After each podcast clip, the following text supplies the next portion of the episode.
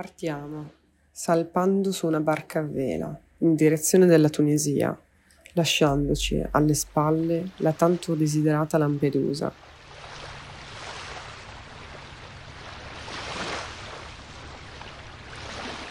Ci avventuriamo, essendo compagni di viaggio delle nostre ansie e incertezze, ma al contempo troviamo conforto nei nostri privilegi privilegi che ci consentono di salpare e attraversare confini con una facilità negata ad altri e che, inevitabilmente, modellano il tipo di esperienza che vivremo una volta giunti in Tunisia.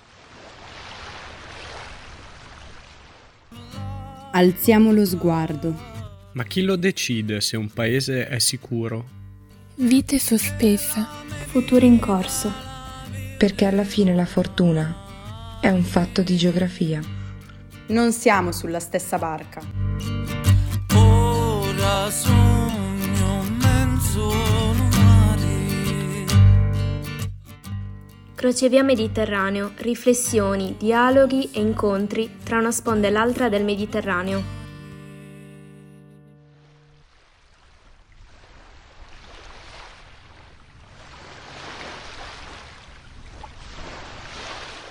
Quali occhi ci osserveranno al nostro arrivo? Come saremo etichettati? Turisti? Ricercatori? Stranieri? Queste sono domande che permeano la mia mente, poiché non siamo come quegli individui che percorrono questo stesso mare, questa stessa rotta, ma in direzione opposta, partendo dalle coste tunisine per raggiungere Lampedusa.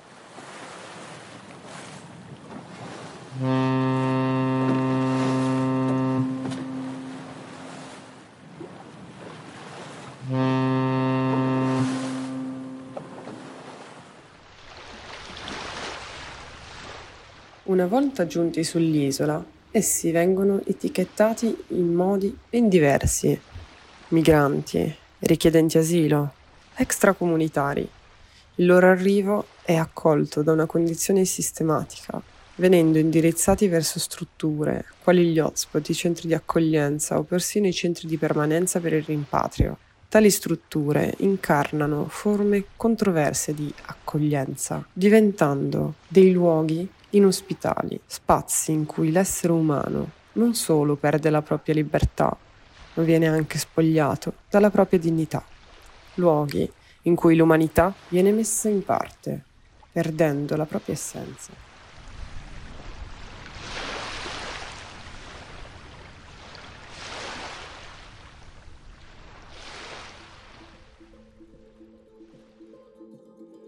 Ti chiamano con un numero. Il nostro destino era già scritto. Per favore, non creare problemi. Se non li mangi, esci pazzo. Hanno preso tutto.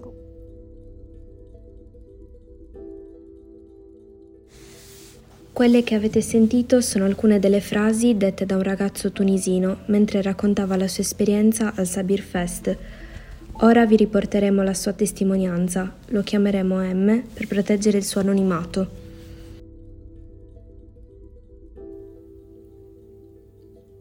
M è partito da Zarzis con altri 13 ragazzi ed è arrivato a Lampedusa dopo un giorno e una notte.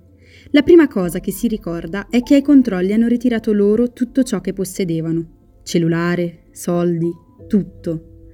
Solo alcuni ragazzi erano riusciti a nascondere qualcosa perché avevano già una piccola idea di ciò che sarebbe successo. Mentre M raccontava la perquisizione, a me tornavano alla mente le storie sentite in Val di Susa da parte dei migranti che avevano attraversato la rotta balcanica, rotte diverse, perquisizioni costanti.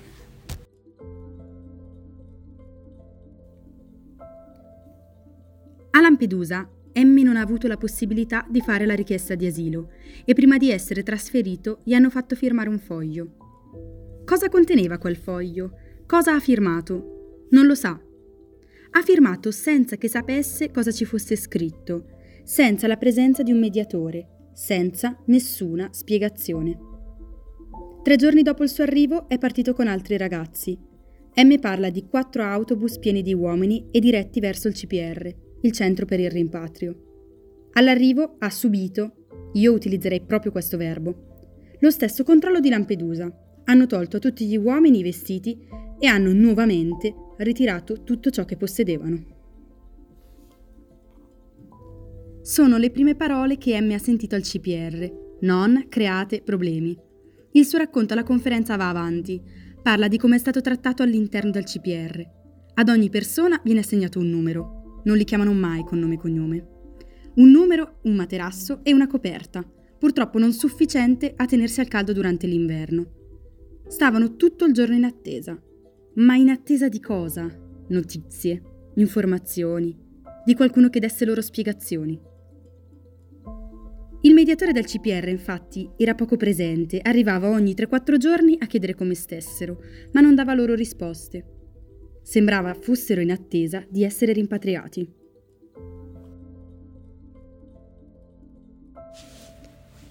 Manifestando la volontà di richiedere protezione internazionale, cosa che a M non è stata permessa, si diventa richiedenti asilo. I richiedenti asilo hanno diritti specifici, tra questi il diritto ad essere informati. Nel suo caso questo diritto è stato leso a più riprese. M racconta anche di come si sentiva sempre stanco, di come dopo aver mangiato aveva sempre voglia di dormire. Probabilmente erano calmanti venivano dati loro un po' su costrizione e un po' per volontà. Per volontà perché alcune persone detenute, dopo il suo racconto mi viene di chiamarli così, li chiedevano. Se non li mangi esci pazzo, ha detto lui. È stato un mese al CPR, un mese in un posto in cui le condizioni erano talmente dure che le persone per andare avanti chiedevano calmanti. Le condizioni erano talmente dure che le persone si facevano del male per uscire dal centro. Le condizioni erano talmente dure che c'era chi non aspettava di essere chiamato per rimpatriare. Alcuni uomini, presi dall'esasperazione, arrivavano a chiedere di essere rimpatriati, cioè arrivavano a desiderare di tornare a casa pur di uscire dal CPR. Sembrava quasi che il sistema applicasse una strategia pur di liberarsi di loro. Le logorava, le maltrattava a tal punto da creare in loro la volontà di tornare a casa, di tornare nel posto da cui erano scappate. Quella di M è una singola storia, eppure ne richiama tante altre. Le testimonianze e le denunce delle condizioni in cui versano i migranti nei centri sono infatti numerose e concordanti. Tornando a M, come ha potuto essere al Sabir Fest a raccontare la sua esperienza visto che si trovava in un CPR? La differenza l'ha fatta il capitale sociale da lui posseduto. Una persona all'esterno lo conosceva e ha chiesto aiuto per lui agli avvocati di Asgi ed ora è libero e collabora con loro.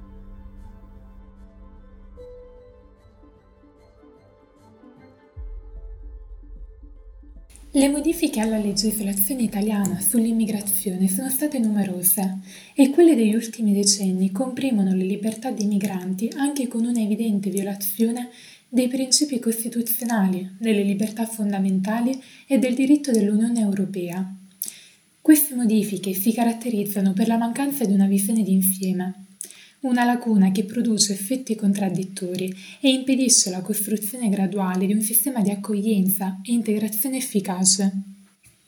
Con i suoi più recenti interventi il legislatore ha ristretto il più possibile le maglie della protezione internazionale.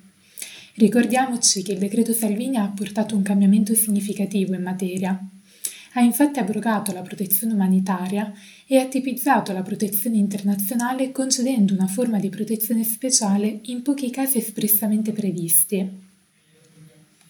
Con il decreto Lamorgese, il legislatore ha pensato di aggiustare il tiro e, in controtendenza rispetto all'intervento precedente, ha aumentato la portata della protezione speciale rendendola più flessibile. Ha anche incluso nuovi divieti di espulsione, tra i quali figurava il divieto di espellere la persona straniera quando l'espulsione avesse pregiudicato il diritto al rispetto della sua vita privata e familiare. Questa norma imponeva poco tempo fa ai giudici di tenere in considerazione una serie di criteri, tra i quali la natura e l'effettività dei suoi vincoli familiari, il suo effettivo inserimento e la durata del suo soggiorno in Italia, nonché l'esistenza di legami familiari, culturali o sociali con il paese d'origine. Questo divieto di espulsione per legami familiari è stato però abrogato dal decreto Cutro, convertito nella legge 50 del 2023. In questo modo il rischio è che lo straniero venga espulso anche in violazione del diritto al rispetto della sua vita familiare. Ma questa soluzione è inaccettabile perché, come ci ricorda la Cassazione, il diritto al rispetto della vita privata e familiare è tutelato dall'articolo 8 della Convenzione europea dei diritti dell'uomo e rimane un diritto fondamentale connesso alla dignità della persona. L'intervento del legislatore non può e non deve incidere a tal punto da sacrificare diritti che hanno fondamento in fonti sovraordinate alla legge ordinaria.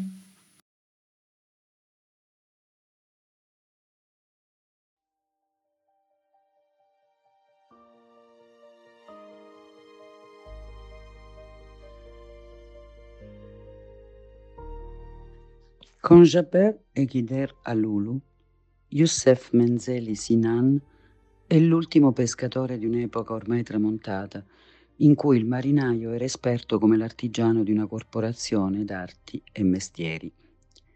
Vado incontro a Youssef appena prima del crepuscolo, sulla scogliera rocciosa del vecchio porto di Belleà.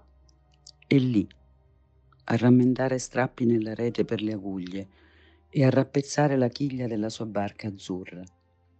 Per un attimo restiamo in silenzio, uno accanto all'altro, poi ci lasciamo prendere dall'ampia conversazione familiare. E sotto l'infinita volta dell'oscurità incipiente che avvolge mare e cimitero, porto e pietre tombali, restiamo qui, negli echi delle nostre pesche comuni, come se il tempo non fosse passato e continuassimo ad aspettare a bordo della vecchia barca che salti il cefalo e scintilli l'aguglia. Ora